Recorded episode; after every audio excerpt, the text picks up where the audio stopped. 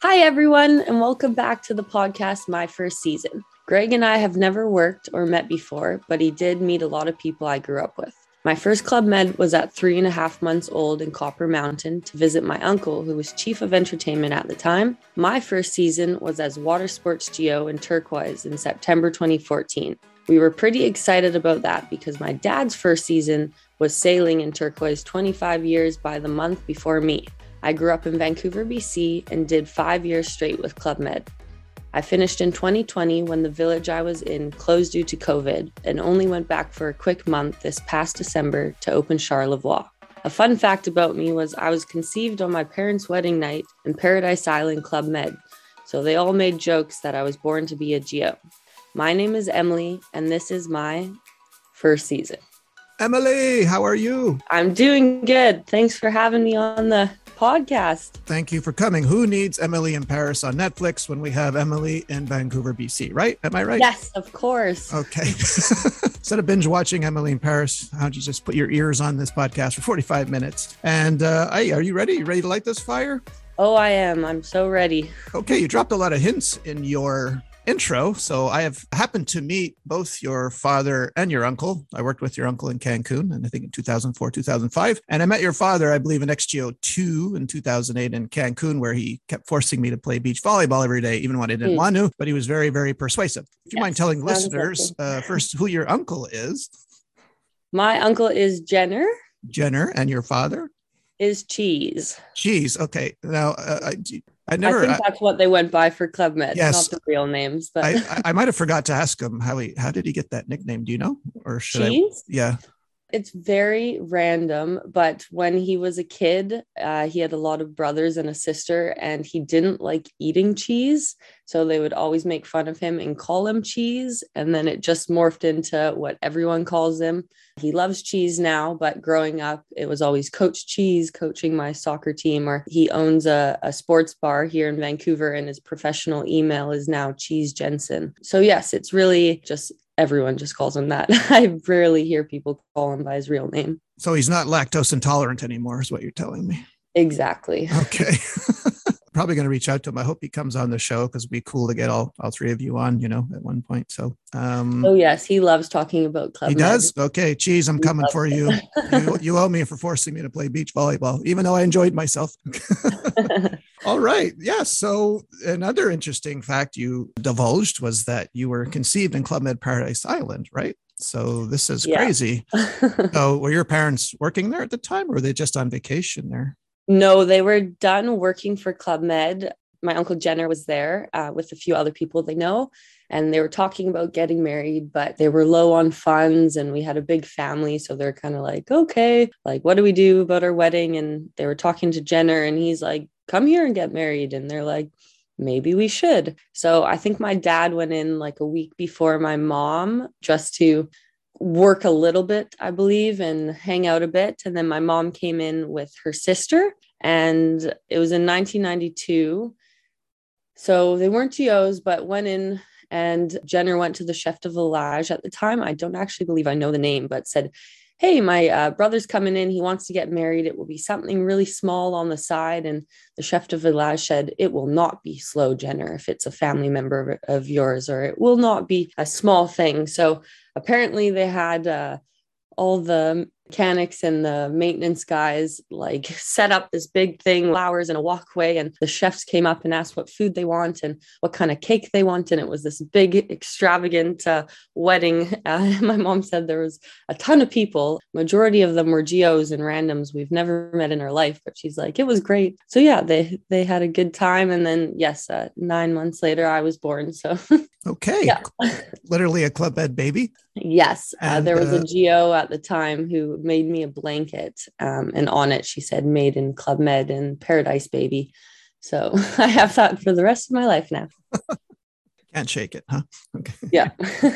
well, since with you, we already know like the how, we know how you found out about Club Med, because normally that's mm-hmm. one of my questions. So I guess I should say we know you're born in Vancouver. So I guess when did you, were you going to school right up until you started working in 2014? Were you working? Like when did, like, um, what were you doing when you decided to make the leap? Yeah, I was in uni. I was taking event and conventions management, a program But yeah, like I grew up going to Club Meds on vacation and it was always something on my list of things to do. So I applied and I got accepted. And it was the classic Club Med, like, how soon can you go? And I said, oh, whenever you guys need me. And I think like three days later, I had a plane ticket. I was supposed to go at the start of a season in Turks, but something happened with one of the GOs and they said, you know what, we're going to bring you in a month early. That way you could train with the team that's there. It's uh, a ton of really great GOs on the sailing team. So you'll get an opportunity to learn from the best. So yeah, it was pretty much last minute, like a few days to be like, okay, this is real. Wow, okay, I'm going to Turks. And then, of course, everyone knows all the shopping for dress codes and all that kind of stuff began and had a few short days to say bye to everyone. And then I was off. You're kind of a, uh, you know, like in universities, you have legacy. So you're kind of a, a legacy GO. So do legacy GOs even get interviewed or were you just like, Whoop? yeah. So the people I know in corporate wanted to do it all official they said just because we know you there's no uh no extra privileges for you. You go about this how everyone goes about this. So i was supposed to have an interview planned. I think i had the date for it. And when i applied i applied on the company site same as everything went through. When i got my interview uh, we set up the date with a guy to do it properly. And then they said hey we actually need you a month early uh, we don't have time to do the full interview. Let's just do a quick phone call interview. So the very next day, someone from corporate just called me, asked me some questions. We did a few uh, interview questions there, and then they said, "Okay, sounds good. Uh, we're sending you in three days." So I did have an official one planned out, but then the timing and everything got switched. So just a little phone call one is uh, what happened. Now we know you were conceived in paradise, but you probably don't remember that resort. Growing up, growing up, did you go to any club meds at all? Yeah, so my first club med, I was three and a half months. I uh, did Copper Mountain, so of course I don't remember that one as well. When I was two years old, my dad actually got asked to go work in Cancun. Jenner was there and a few other of his friends. And he said to my uncle, he's like, Are you crazy, man? I just had my second baby. Like, I'm not going to leave my wife with two kids. Like, no way I can make it happen. And my mom turned to him and said, Cheese, please, if you take Emily, you're good to go. It will be way easier because he'd be working at home anyways. Way easier for me to take care of the newborn. And then instead of having Emily and the newborn while you uh, work. So we went for I think two uh, two weeks maybe, and he worked, and I just went and he said i pretty much didn't see you for the two weeks because it's an adult only village and all the girl geos hadn't seen a baby in so long that you just kind of got passed around from person to person. Or he said uh, he'd set up the beach volleyball courts. They'd all be playing and i'd just sit and watch for hours. So i did that trip and then also a few years later when my sister was a little older my parents both worked in Ixtapa Club Med for a month. My mom and dad were geos and then me and my sister were in the mini club. And then after that every two years we'd probably do a family vacation in club med. But Ixtapa was always our favorite and that one's the easiest to get to from vancouver but we also did Cancun. And then when me and my sister were finally of age to go to Turkoise, we did that one with uh, some friends. That was our like waiting to get to 18 to be able to go to my dad's favorite club med. So that one was pretty exciting as well. So yeah, we we grew up either being in mini club while my parents worked or just on vacation. By the time you get to Turks in September 2014, there's virtually nothing that can surprise you. There's no culture shock you sound like you've oh, already. No. What, what, I knew what, it all. Mean? Yeah, exactly. So yeah, you you're not a you're not a rookie here. So you've uh, kind of grown up in the company. So yeah, that takes care of all those questions because you and you probably knew all the crazy signs already. I'm guessing.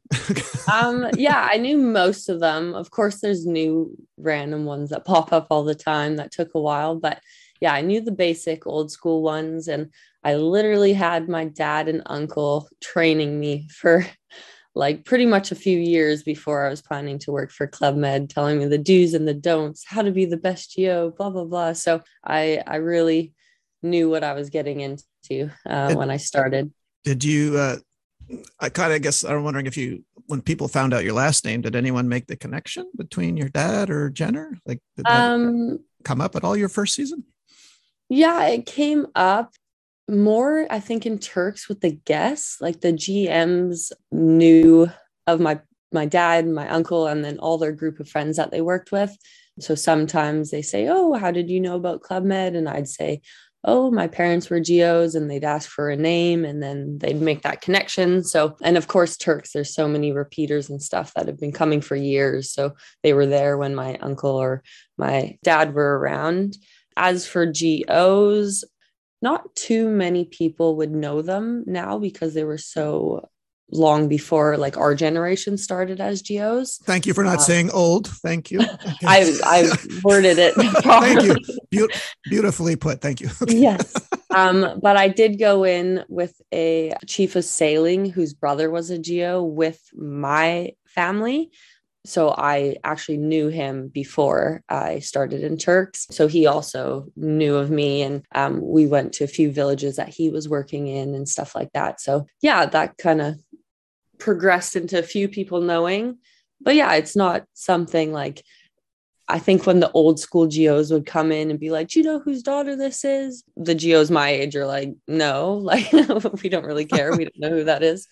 But then also, my parents were able to come to all five of uh, the villages I were in while I was working. So each year they came to visit me. And when they came, like I said, my my parents are really awesome people. They're super friendly, and my dad especially loves to talk about the old days and talk about Club Med. He could go on for hours and hours. So we get the the my generation geos kind of like starstruck a little bit yeah. just in the fact that he talks about the old stories and the craziness and stuff like that. And that's when they realize like oh that's so cool. Your parents kind of did exactly what we did and stuff like that. So it's more when they actually came to a village that they'd realize like oh that's super awesome. And then my dad actually came and worked with me in turks for three weeks uh, my last year in club med. So that was really cool to be able to be like a father daughter geo team.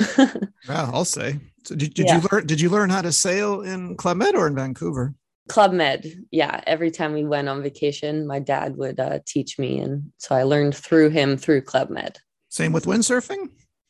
Yes. I actually just got thrown into windsurfing. I went in, I done it maybe a couple times through Club Med, but not good enough to teach a lesson. And then my first week in Turkoise as sailing, there was zero wind. I remember this very clearly because the initiation t- was to wear this big Nemo furry hat on your head. And of course, you're on the beach with direct sunlight. So you're sweating profusely, like all shift. And the way to take off the hat is to teach your first sailing lesson as a proper geo. Yet there was no wind. So I had to have that thing on for a full week. So what I did instead was they trained me hard on how to be like the best windsurfing teacher. So for hours and hours a day, I'd practice with them how to teach a lesson and how to tie knots and all the stuff that you could do without wind. So that by the second week, I was teaching an hour windsurfing lesson every day, pretty much for the next year. Wait, can we get back to this hat thing? What, are you talking about? I don't know. Is I this a think- rookie rookie thing? Or they- Yeah, I guess it was like their little initiation.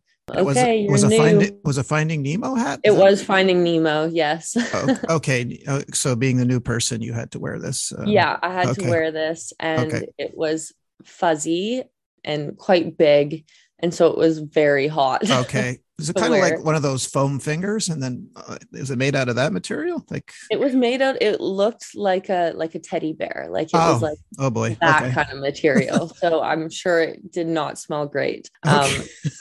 yeah, and so you had to wear it until your first proper sailing lesson. So I think day five of being zero wind, this guy said, "You know what? I feel bad. You're in this hat still. Like, let's just go float in the water and you could take it off. So we took a boat out, literally did not move out of the, the zone of the beach just so I could be able to take my hat off. So I still thank this guy years later. And you were you were in the I see by some of your photos you were in the um, circus show, trapeze show, or you did um, did you learn all this in Med also? Um, uh, yes, that's what, actually a funny story. Ooh, I tell. I grew up doing the flying trapeze in Club Med. I love it. Every break I had in Club Med as a geo, I'd be there. But I think my only experience doing like indoor circus was with a guy named Aranio years ago when I was a kid. I did a double trapeze routine in Sandpiper. So I don't even recall it. I was so young. So my friend was chief of circus and Turks uh, about six months into my contract. And I guess someone who was doing the triple trapeze was leaving and they needed a replacement. So my friend came up to me and he said, Emily, listen up. I know you're strong enough because you work sailing, you pull these boats, but you are super clumsy and super awkward. So I don't know how this is going to work. I want you to come out and just test it out and we'll see how it goes. So I was like, thank you for the confidence. super clumsy, I, uh, super I, awkward. Not just awkward and clumsy, super. Okay. yeah. And I was like, thank you for that, first off. But yes, I would love to come try. So I went out and I guess I passed the test because three days later I was performing uh, my first triple uh, trapeze routine. So throughout my five years of Club Med, I had a few villages where I'd continue to be in the circus shows and help out a bit on the rig. And then I'd have a few villages where I was kind of the fill in. So anytime someone was on vacation or got hurt, they knew I had some re- routines on the side. So they'd say, Hey, tonight you're performing. Uh, what can we get from you? kind of thing. So I'd always uh, kind of team up with the circus team and say, Hey, am I able to come like uh, train with you guys just so I could keep it up a little bit? But my last season in Turks, I was really learning some cool things and then COVID happened. But I need to, now that COVID's slowing down here in Vancouver, find a, a way to get back into it a little bit. Okay. And did you also do Spanish web or, or any anything like no, that? No, I've never tried the Spanish web. I okay. did lyra, double lyra, triple trapeze, double trapeze, and a single dance trap, and then some porte as well. Yeah, so I didn't do the crazy stuff, but yeah, and who was your your chief of village in Turks in 20? It was Juju, Julian Latraz. Okay, and I'm I'm assuming he knew he knew of your father and uncle, or uh, not really. No? He no? was oh, okay. um, he's from France, so he was more. He also grew up in Club Med. I think his parents were geos, but in the European zone. So, okay. I believe he had no idea who I was. Okay. Um, yeah. Got it. Okay. Yeah, but then we we worked uh like four villages together. So by the end, well, he knew my dad well, and my dad also forced him to get into beach volleyball. So, well, let's rattle off where you work. So you, I know you started and ended at Turks. What did you do in between? What resorts did you do in between? So after Turks, I went to Cherating Beach in Malaysia. Then I did Phuket, Thailand and then Ixtapa, Mexico, and then Columbus, Isle, Bahamas, and then back to Turks. What year were you in Columbus? Columbus. That is a very good question. I will probably take way too long to figure that out. I'm out. figuring 2019 because if you stopped in 2020, that would probably 2018. Oh, okay. Do you like that? Yeah, I, I only did seven months in Columbus. I did two and a half years in Columbus. Okay. Oh, wow. I win. Uh, did you like that resort? Did you think it was the most beautiful? The ocean was definitely nice, uh, and the beach. Uh, geo, geo rooms. Geo rooms minus a bit of mold problem. They were nice and spacious. And then I actually got moved to a manager room because of my mold. And that was like the nicest geo room I've ever seen. So that was very cool very French based village. So I really had to practice my French there. But yeah, it was very cool. There's a lot of the local GEs that are just so nice, great people, um, yes. and a small town.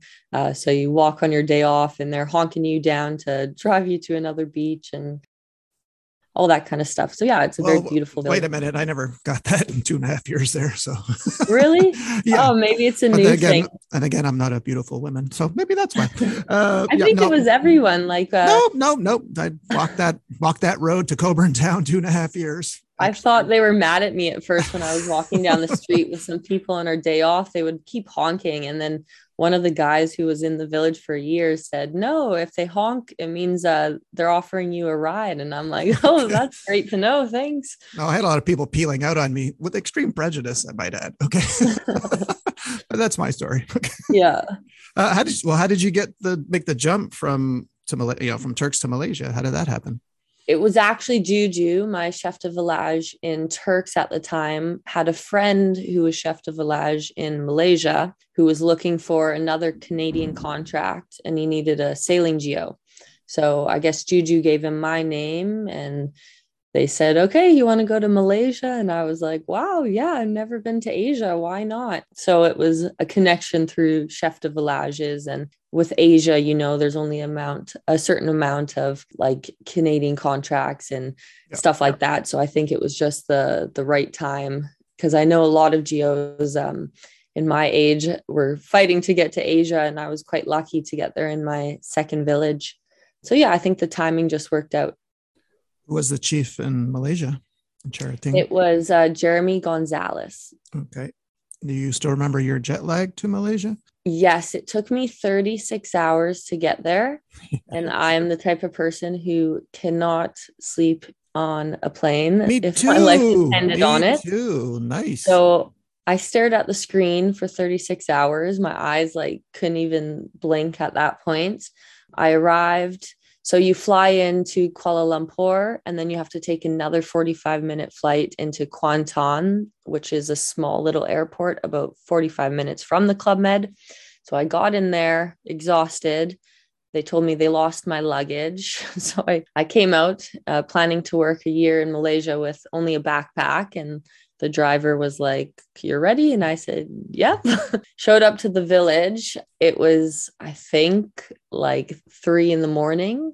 It was some mini club geo. I wasn't even going as mini club, came up and said, Hey, let me take you to your room. Where's your luggage? I said, Oh, it got lost. And then I got a message from my manager saying, Hey, at eight o'clock, uh, we'll meet you for breakfast. So I got a couple hours of sleep, woke up, went to breakfast, and I was like, something's really weird about this club. Like, there's nobody here. And later that day, I found out the village was still closed. They closed for monsoon season and the guests aren't coming one more week, which I didn't know that. So I was just so strange walking around this new village and no one was around. And I was like, what is going on here? And when you were walking around, how soon were you chased by the wild monkeys? Oh, I was told about them. They said you'd hate them, and I was like, "But they're so cute." Uh huh. Wait, then, give it, give it a second. Okay, give me, yeah, give, me your, I, give me your best monkey story. well, I have two. There okay, was um, one that wasn't me, but one of the other geos that I was friends with had a few drinks and went to bed and forgot to lock his door. And he woke up at six in the morning and felt something near him and he looked up and there was a monkey. And so obviously he got startled and kind of went, Oh my God. And that startled the monkey. So he got bit by the monkey and had to go later that day and get a tetanus shot in uh, the town. So I think his story trumps mine a little bit. But I was on the third floor. So we're kind of mixed in with the GMs in Malaysia and the whole building's built on stilts. So I was on the the top floor and I was walking down to go to work, and this big monkey blocks the stairs. So I'm like, okay. So I try to like scare it or walk through, and it's not budging, like not even moving, and it's glaring me right in the eyes. So then I'm like, okay, I'll walk up and then I'll run past it quick. So I walk up and I don't even know how it gets past me so fast. It goes around the outside and blocks me on the upwards part of the stairs. And I'm like, okay. so then I try to scare it and move it, and it's not budging. So then I try to go down and it blocks me again. So I'm like, okay, this thing is not letting me go to work. So I'm just standing in the corner, not knowing what to do because it anytime I'm trying to like barge it, it growls at me and like comes after me. So now I've been like cornered in the little stairs and I'm there for like 10 minutes, just kind of like, okay, don't know what to do until one of the gardeners sees me and comes with like some big pole and helps me out. And then I run to work from there. So I have that story. And then also, I have a story where a monkey grabs my sunnies off my face, looks me direct in the eyes, and then goes and cracks my sunglasses in half while staring me down. Classic. Um, yeah. So just like there's so many, I can't even go about it. But yeah, I did learn that everyone who told me beware of these monkeys was 100% uh, well when that one uh, when when that one cornered you and wouldn't let you pass that was your cue to hand over your digital camera to him and then he will let you pass did they not tell you that okay i know i should have known here you, here you go get some photos yeah no i should have known this one was harsh he was not budging and did not like me very much all right so then how do you go from malaysia to phuket Hendel, who Hendel. Club Med World forever. Who's that? Is that the guy that I says know, if you can't if, if you can't handle it, handle it? My handle? that guy? yes, that is him. He is good friends with my uncle and yes. dad. My dad kept saying, "Get her to Thailand. That way we could visit both of you." Um, and I did meet Hendel when I was two years old in Cancun when my dad went to work for two weeks. And that's the only time I've met him. So I think he put in a request to get me there. And uh, after my year in Malaysia, my affectation came and it said Thailand. And I said, Of course, I've always wanted to go to Thailand and especially work with the famous Hendel would be very cool. Now, now wait, because I, I'm sure I know the answer to this question because I worked in Asia. Now, when you did a year in Malaysia, did you actually go home to Vancouver and then fly back to Asia again to go to Phuket? I did. Oh God. okay. I needed to renew yeah. my yes. clothing yes. and dress codes and um what was part of you vacation. thinking what was part of you thinking god uh, if there was any other way to not go to vancouver because of that jet lag which you probably had to succumb to again right i'm guessing yeah of course i was uh, like okay this seems a little not needed. Well, where did, um, well, wait, where did you go on your uh, since you stayed a year in Malaysia? Where did you go and, uh, you know on your vacation? Did you travel around Asia at all? Yeah, I was debating. It was my mom's, I think, 40th birthday. So I'm like, ah, oh, do I make the trip back and surprise her for her birthday? And in the end, my dad's like, she knows she loves you. Like, you don't need to come. That's just for one week vacation. I was only given my year in Malaysia. So he's like, by the time you get here, get out of your jet lag and then you'd be back. There's no point. So I did Bali. There was no room in the Club Med. So I stayed with my first roommate in Malaysia, lived in Bali. So I stayed with her and then I do day passes in the, the Club Med. Okay, nice. Yeah. Very nice. So you get to uh, Phuket, which is beautiful. Again, another beautiful resort. Did you stay a year in Phuket? No, I just did seven months again there and actually took six months off after I had four geo weddings. And I was four geo weddings. I did. Okay. And I was like, who do I say no to? I only have one week vacation. So I actually did take uh, six months off and I did all four weddings. But really? um, it was cool because Hendel got married at the end of my season in Thailand. And so my uncle, my parents, a ton of their friends from Club Med that I grew up with all came for the wedding. And it was beautiful on the beach, a ton of people I know. And HR in Thailand actually was like, Oh, you're going home next week, anyways. Let me just fly you home on the same flight as your parents and uncle. So I got to leave Thailand with uh, my family to go back home. So that was nice. Oh, wow, this is pretty uh, pretty cool. Your uh, your journey here so far. yeah. All right, then you go to Columbus, then back to Turks. Now, I forgot to ask you, do you have any JoJo stories from either season in Turks? Yes, in my first season, I was with the chef de village and all my good friends on our day off on a boat, and I think one of our friends was joking around and jumped off the the boat and did this big scream and I was like, oh my God, what happened? And he turns around and it was Jojo. And so we all went and swam with him there. And then of course, when you're sailing, you'll get the the guests freaking out and you look around and yeah, the Jojo's just swimming around your sailing boat and it's just so peaceful and you're like, wow, this is really cool that I get to live this life. So yeah, lots of sightings of Jojo. And also in Columbus, there's a ton of dolphins. There's a little family that every day at sailing, people would come and be like, give me the kayak. I need the kayak. And I'm like, okay, yes, I know you're excited about the dolphins, but we do have a process. You need your name, your room number, uh, you need a life jacket.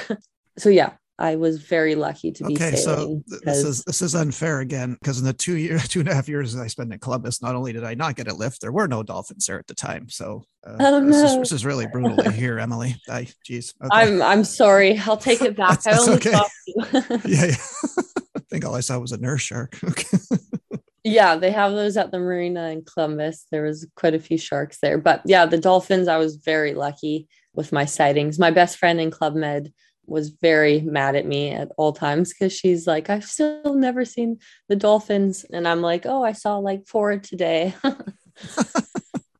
How did I'm you? Like, you uh, just have to. You just like she was the costume designer, so I'm like, just on your free time, come hang out at sailing. So I think she started to do that, and I think by the end of Turks, uh, she got some sightings in. So well, while you were in Columbus, did you encounter my good friend Hansel Moss? I did. Uh, also, a family friend. My Yes. dad and uncle went to the, his wedding a few years That's right. back. So I think I have met him at some point, but he's the one who uh, got my dad and uncle and them into Club Med. So Yeah, I was very excited to uh, get to.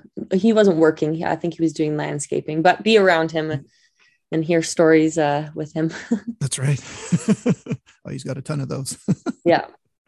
Have any other funny stories from either uh, season of yours? you I got share? kind of a crazy one from my first season. Crazy's good. Yeah, so sailing team, we get a, a rescue boat. Um, we do a lot of rescues. I don't know if you know the offshore wind and the reef at the back uh, Yes, yes. cause for a, a lot of lot of rescues. Mostly um, beginner windsurfers who can't get back. I'm guessing, right? Oh yes, I think that's one of the reasons they got rid of it. You get like 30 people a day taking the windsurfing out and probably about five that come back on their own. So one of my colleagues, a fellow GO, went out to do a rescue and nowadays there's a lot of parasailing boats and other boats and I guess he was leaning over to pick up the windsurfer and or the windsurf and the boat of another hotel went really really close to him and caused a wave and kind of pushed him off of our rescue boat. And when that happened his foot hit the the gas. So now we have a rescue boat going full speed in our area with nobody on it. So that's when you hear the screaming begin. And so at the time i was helping a guest on the beach and I hear this screaming and I look up and I see what's happened. So then we all go into like crazy mode and all the rest of the sailing GOs are just trying to get everyone out of the water because fun fact didn't know before this when a boat is going full speed with no one steering it it has a mind of its own so it has no course where it's going. It could do a quick right, or it could be going straight, or it does a turn. And we had a busy day. So we probably had about 30 people and things out in the water at that point. So we're screaming at people to come in. There are people jumping off their kayaks and swimming in because they think it will be the fastest way. So they're leaving things out in the water Oh boy. um, we have people on the beach screaming. We're trying to get people, like all the swimmers on the whole entire Turks beach, out of the water because it's coming super close into the beach. Um, you get the people who aren't listening because they've had quite a few things to drink. So that's when all the other GOs start to figure out what's happening. And we have uh, one of my friends who was working the bar at Sharky's is coming out and just grabbing people from the water at one point I hear my name and it's like someone screaming, Emily, Emily. And I go and it's the guy who uh, got pushed off the boat. And I go and he's been hit by the boat. So I grab him out of the water. And I guess what happened was the boat was coming at him. And he was like, ah, what, what do I do? So he dove down to try to, because he didn't know what direction it would go to. So you can't go right, it might come at you. So he went down, but the propeller got his foot. So I pull him out of the water and I just see bone. And I'm like, oh my God. And of course, it's a big scene now. I have so many people down there. So I get all these big guys to help me bring them to a beach chair. And a few of them said, hey, we're doctors. We're doctors. Like, we're good with him. I said, okay, perfect. You watch him. I'm going to go call the nurse. So I had to do a report with the nurse, get her to come. he's handled, taken off in the ambulance to the hospital. And then I go back down. We're still trying to get people out. And then this lady sees the boat coming at her and jumps off her sailing boat. Oh, and she boy. goes down in the water, and the rescue boat goes over top of her. And I'm like, in shock. I thought she's dead. I'm like 100% there's no way she's alive. Like it went right over top of her and I just like stop and I'm like in shock for a few seconds. And then I feel like it was like hours later, but she pops up and I'm like, "Oh my god, I don't know how that didn't hit her, but she comes out and she's fully in shock. So I give her to another GO to kind of sit with her and talk her through it. And so what happens is we're like, okay, let's start throwing ropes in the water. Maybe it would get the engine tangled. So we threw some of those in. And then all the neighboring hotels and our scuba and snorkeling boats, all the bigger boats went out and just started making circles. So there was big waves. And eventually what happened was I guess our rescue boat hit a wave and it kind of pushed it back into neutral. So it wasn't moving. But then the story's not done because one of the local guys went on a rescue boat, came to our beach, and said, When you find a boat unattended in the Caribbean, it belongs to the person who finds it. So now he's trying to take our boat from us. So the police come, and I was like the witness. So I had to go deal with him and the police. And he's in my face, yelling at me, saying, This was unattended. This is my boat. Um, and the police saying, What's your story? And I said, It was attended until someone's boat knocked him off our boat. So then we had to deal with that. And once that was sorted, everyone kind of dispersed. And now we still had 30 items out in the water that we had to go out and slowly collect and sail back. And when that day was all gone, uh, we went to the hospital to visit our friends, and the doctor said he is the luckiest human in the world. It didn't hit any tendons or nerves or anything. It just was a fresh cut on the top of his foot straight to the bone. So he was super lucky which we were very happy about but i think under these i've i've been through quite a lot of these random situations in club med in my 5 years and i'm pretty good during the time. I'm i'm doing what i need to do but then after the hospital i was like wow and i think i cried and called my parents and i was like i had the worst day at work. So well, yeah. you didn't say so did club med or the local get the boat? Uh, club med did get the boat. I think okay. we gave them a bit of money to just say here leave okay. us alone, please. Ignore maritime law. Okay. yeah. No, we're like, it didn't just pop up this random boat with no passenger. It had a passenger yeah, that yeah. now is in the hospital. So yeah. I think uh, the rules aren't quite uh, how you yeah, think. I, I, I, think if it's adrift for six months, uh, you know, if no one's on it, okay. But yeah, not not after a few minutes. yeah. right. So you're you're in Turks, and you actually happen to be in in a village where COVID's happening, and you have to leave. It's closed due to COVID, correct? Yes. What's that like? It was very sad. I um, am not a crier at departures and I was bawling my eyes out. So, pretty much a few weeks leading up to it, every time I called my parents, they're like, So, anything different there? And I was like, No, like we are living life 100% normal. They're like, Just be careful. Things are getting pretty weird here in Vancouver. Um, and I'm like, yeah, we haven't heard anything. Like we're still doing our parties, we're still doing everything as in as is. The only thing we were noticing is maybe less GMs coming in, and that's because their countries were starting to have rules. But we were doing everything as normal. And then I remember it was me and all my friends' day off on a Thursday at the end of March 2020, I guess. And we got called in for an all GO at like midnight that night. Uh, so they said, even if your day off, everyone has to come.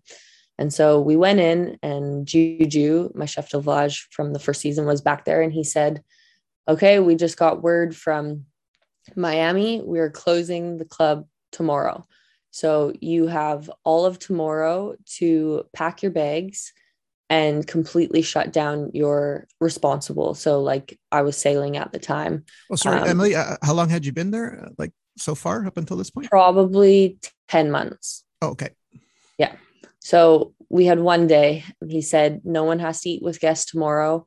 Like we have a lot to do. And starting Saturday morning, you guys are getting flown out. Don't talk to us about what flight you want or which friends leaving which. Where our job is your safety. We get you home as quick as you can before your borders close, whatever is happening. So on the Friday, we all wake up early. Sailing's a pain in the butt to close down because you never know how long it would be closed. We don't want people stealing the equipment. So we take all the masts down, we take all the boats apart, we go put those in the middle of the village. All the paddleboards and kayaks we take to the secondary restaurant and lock those up. We're putting locks on all the the stuff in there. And then you're also trying to pack your bags. You've been there 10 months. So pack your life together pretty much. So once that's all done, we did a big like family dinner. So me and all my closest friends sat together and we said, okay, last night, uh, what do we do? So we, everyone who had alcohol bottles in their rooms, we brought it to one of our manager's rooms. He had a bigger room. We grabbed a few of our GMs that have been coming for years that we're super close with and said, hey, this is our final night. Let's go. So we had a bunch of drinks. And then after a bunch of drinks, we went to the casino to spend all our chips that we've had saved up. Probably didn't go to bed till six in the morning. And then at seven o'clock, people started leaving. And it was just a tear fest for the whole day. Every hour you had people leaving. Couples who've been together for years getting separated to go to their different countries not knowing when they'd see each other. Your best friends leaving again not knowing when you'd see each other. Having no clue when club med will reopen. I was getting shipped off the next day, the Sunday. They had to change my flight. So it was me and two of my good friends, and then a few people staying. So we had to go through all those departures in a day. And that night, we just like sat and kind of cried on the beach and we're like, this is really sad. And then the next day, we got shipped off, and there was just a all the managers stayed in the village, and then a couple people who their borders have already closed down that had to stay. But at that point, I was just so sad and like, that's an awful way to end Club Med. I was planning on finishing at the end of the season. So two months later, I was like, okay, I'm going to try real life. But when it ended like that, I got home and I was like, messaged Juju and I said, as soon as the club opens, bring me back. Like, I'm not ending that way. And then time just went on and I said, okay, maybe it's time to do real life. Like, I'm okay. So yeah, well, it was very well, sad. well, yeah, but and well, I'd uh, like to end this on a happy note because you mentioned in your intro, intro, you helped open the first club med ever in Canada, Club Med Charlevoix in Quebec, correct? Yes, I. What is did. that like? What's that like? It was cool. It was nice. They wanted me to stay for a season, and I kind of made the executive decision that I'm trying to settle down in Vancouver.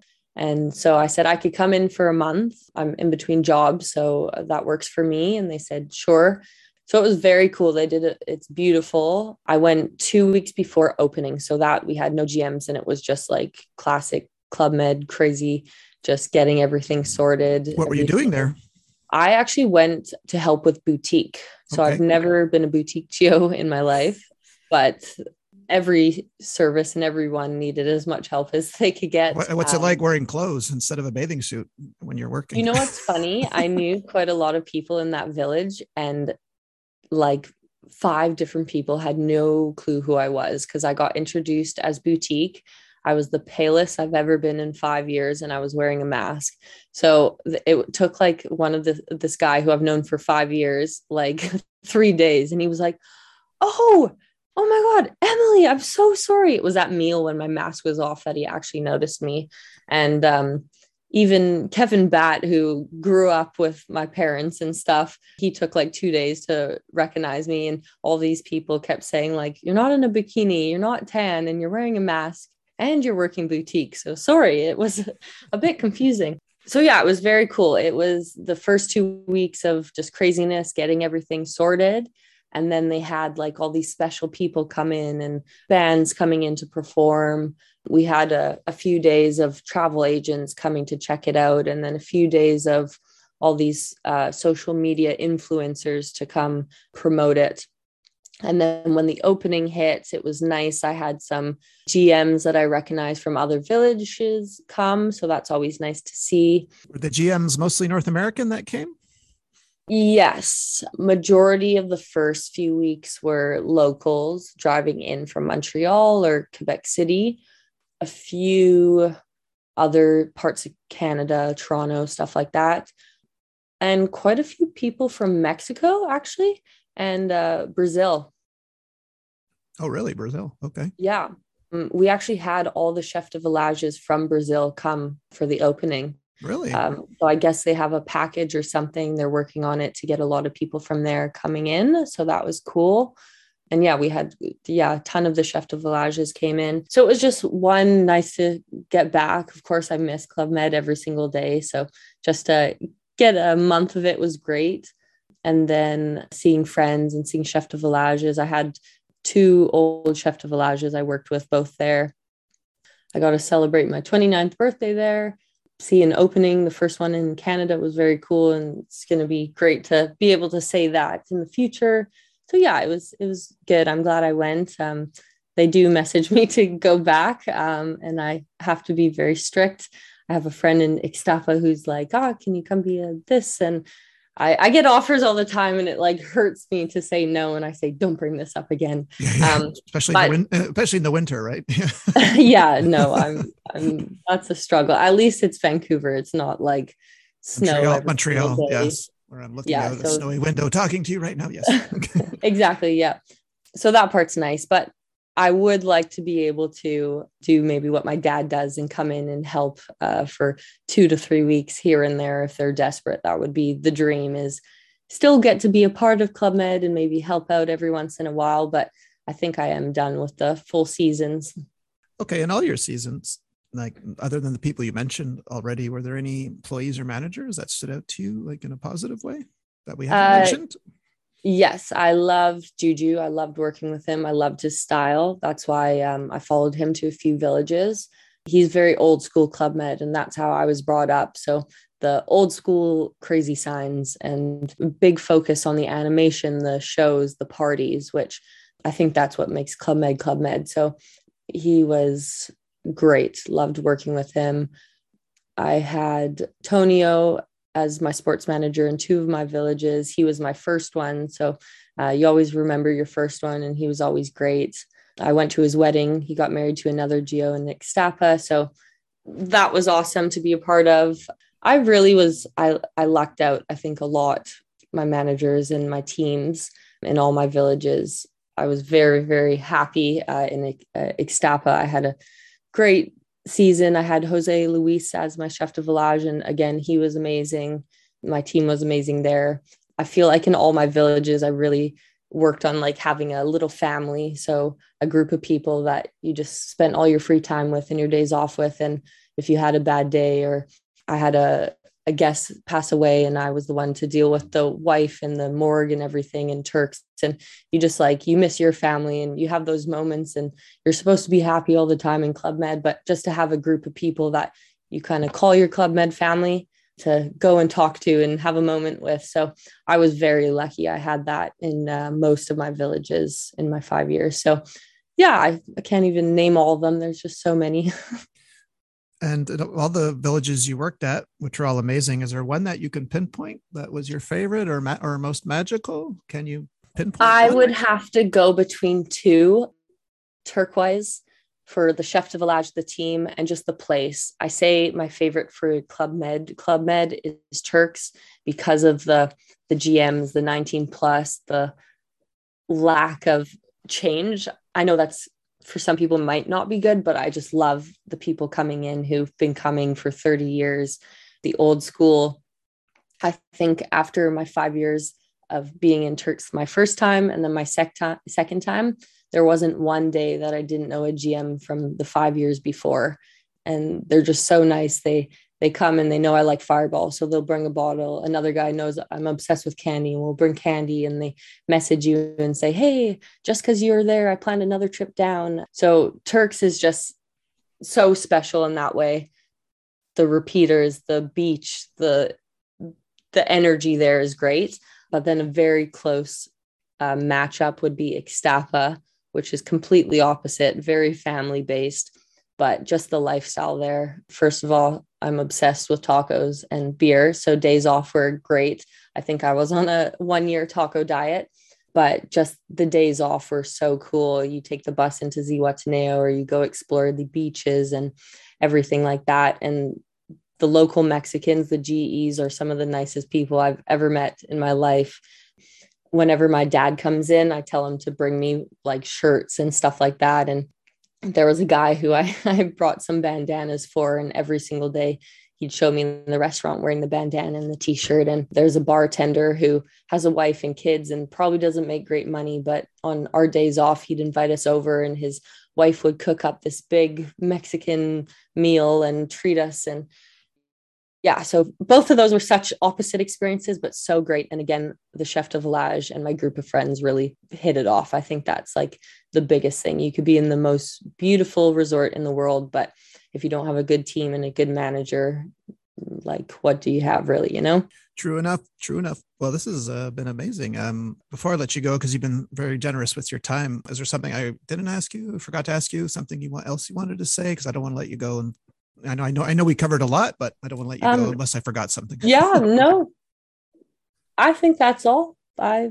love Club Med. I was happy to do my five years with them. I'm heartbroken, really, to be moving on in life, but the experiences and the stories and the friends I've made. I'm trying to get my best friend right now from South Africa to move to Vancouver. I've got to go around the world two of my good friends from Club Med got married in South Africa and I was a bridesmaid. So I went to that. And so the traveling and the friendships that will continue after this are amazing and will be never ending. And who knows, I'll try to get in and do some more little stints here and there would be the dream. But yeah, story wise, I could go on for years. So I will stop with them now. Yes. Um, but uh, yeah, no, I'm good. All right. No, I, I know you have an appointment to get to. So I really thank you for taking the time to talk to me. It's been really great. No problem. Thank you so much. I know my Jen, uh, Uncle Jenner mentioned this months ago. So I'm glad we were able to find a time. Yes. I had to go through a lot of agents and publicists, but we got it done. Okay. and um, yeah, tell your yeah. dad I'm, I'm, I'm coming for him. Okay. oh yes, I will let him know. He'll well, you'll have to plan a three three hour slint in oh, there oh for him. Yeah, I'm gonna, I'm gonna, have to get a, a beep or a buzzer or two. So. yeah, cut them off. well, everyone, that was Emily Jensen from Vancouver. Once again, uh, thanks, Emily. Don't, don't, hang up right away. I just I just want to talk to you after we hang up, but uh, we uh, we will see you all next week. Say bye, Emily. Bye, guys. Thank you. Bye.